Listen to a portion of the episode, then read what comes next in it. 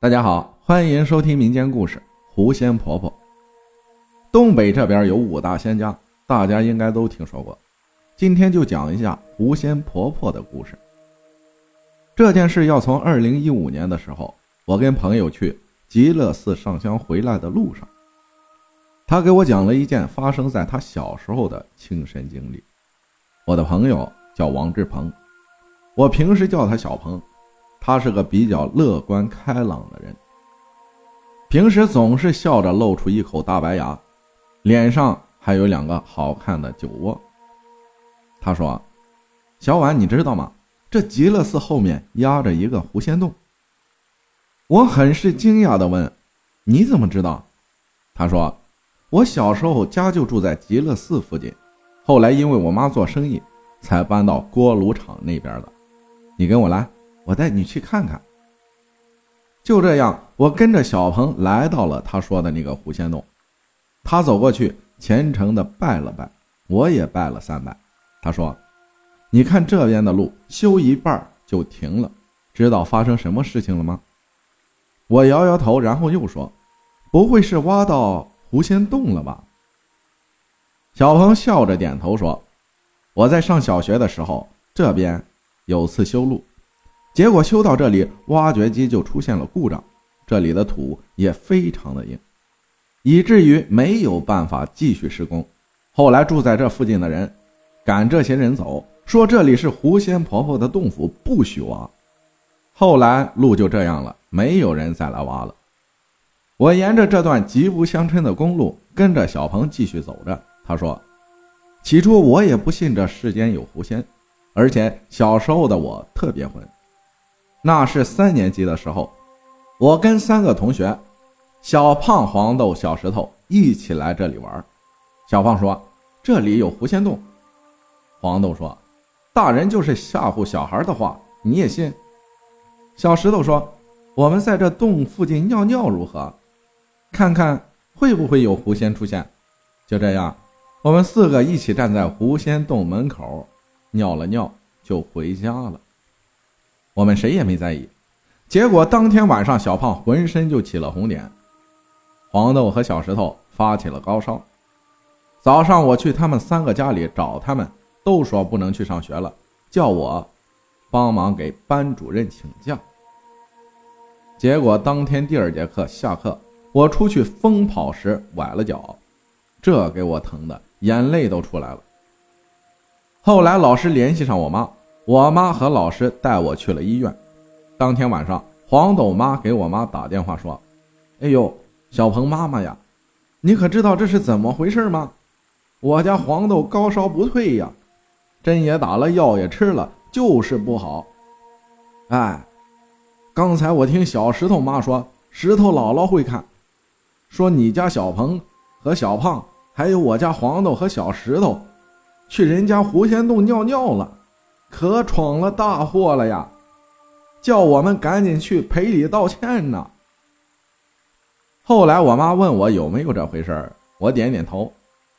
我妈看着我手串上的小木珠子，不知什么时候竟然裂了一颗。我妈说：“明天我们买水果去给人家赔礼道歉，以后你们几个熊孩子可不许去毁坏人家清净之地了。”这要不是你姥姥平时吃斋念佛，你不是发烧就是浑身起疹子了。这手串就是你姥姥保佑你的，这颗珠子替你挡了灾呀。就这样，第二天，妈妈和小胖妈、黄豆爸爸妈妈和小石头的妈妈还有姥姥一起买了水果和糕点，还有一些东西我也记不得了。总之是买了很多东西去狐仙洞给狐仙婆婆赔礼道歉了。小石头姥姥还念叨着：“小孩子不懂事，冲撞了狐仙婆婆。您是修行之人，千万不要与几个小孩子生气呀。”后来呢？我问。小鹏说：“后来我们几个好了，也来这里给磕了头，道了歉。你们男生就是淘气啊，从小天不怕地不怕的。”要是狐仙婆婆这么灵，我也求她保佑我。小鹏笑着说：“你可以求她试试看灵不灵。其实这个我就当个故事没在意。两个多月后，我上班的时候发生了财务纠纷，经理和主管一口咬定是我和同事大姐偷的钱。当时钱都是经过主管的手，凭什么赖我和大姐呀？我和大姐不甘心被冤枉，就去求财神，跟财神爷说了这件事儿让他老人家主持公道。接着下班后，我和大姐说起了狐仙洞，我们又跑去哭哭啼啼的求了狐仙婆婆。求完第二天，老板的亲信就来问我们怎么回事我和大姐就把主管偷钱然后赖我们的事情说了。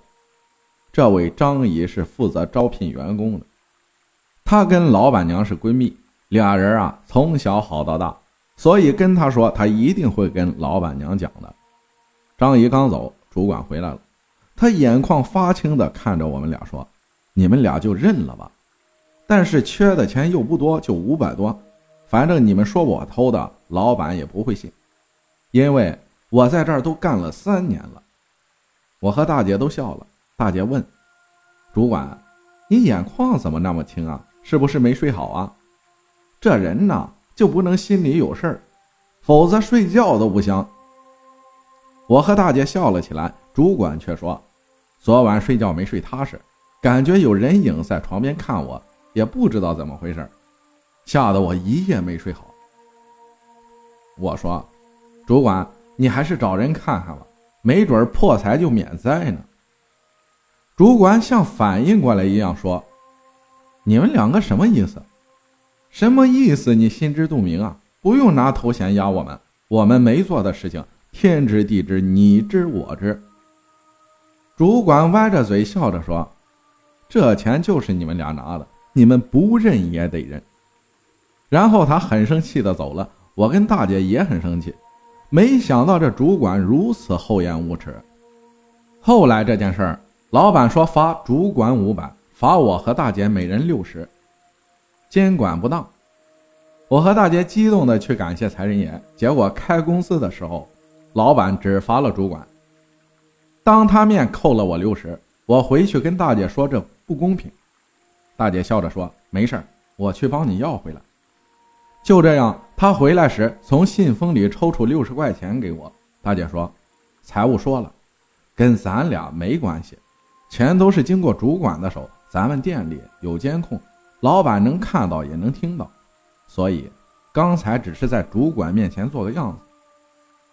我跟大姐说：“这主管怎么那么坏？他自己偷钱还非要赖我们。他无法证明自己时又拉我们一起下水。刚才取工资时，主管就叫财务扣我六十，说我和你监管不当，你说气人不？然后连续几天都不见主管。”听说他回老家看病去了。当主管再次回来时，他说了一件事情。他说：“我上次不是说有人影站在我床边盯着我看吗？我一直睡不好。回家后，我婆婆找人给我看，说是一只狐狸一直盯着我。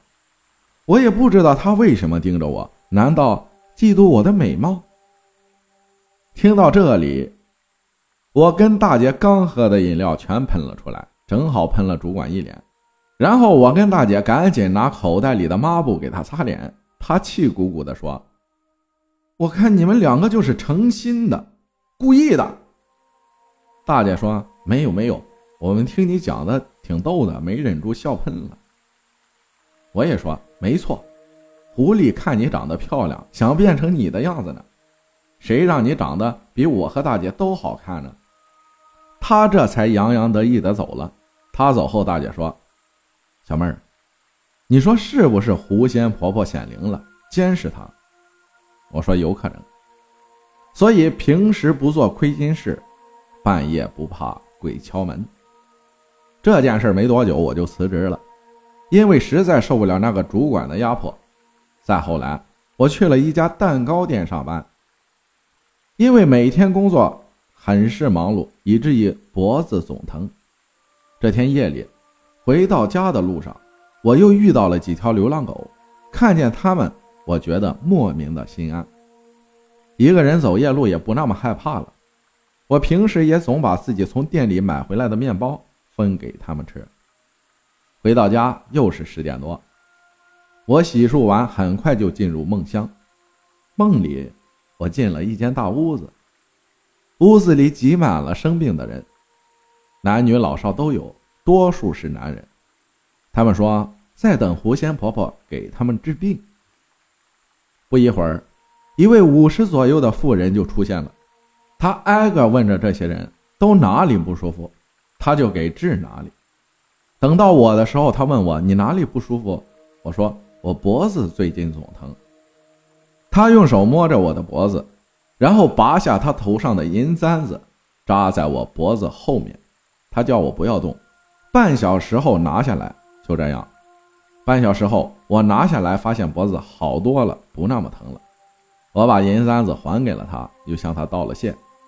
清晨，当我睁开朦胧的睡眼时，发现我的脖子真的不疼了。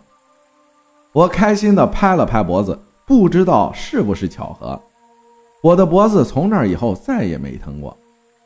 谁能说这世间就没有狐仙存在呢？我们看不见的事物，往往却存在着。感谢宛若幽兰分享的故事啊！这主管就叫小人得志，不怕君子正面拿枪打你，就怕小人给你背后捅刀子。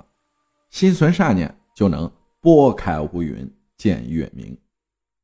感谢大家的收听，我是阿浩，咱们下期再见。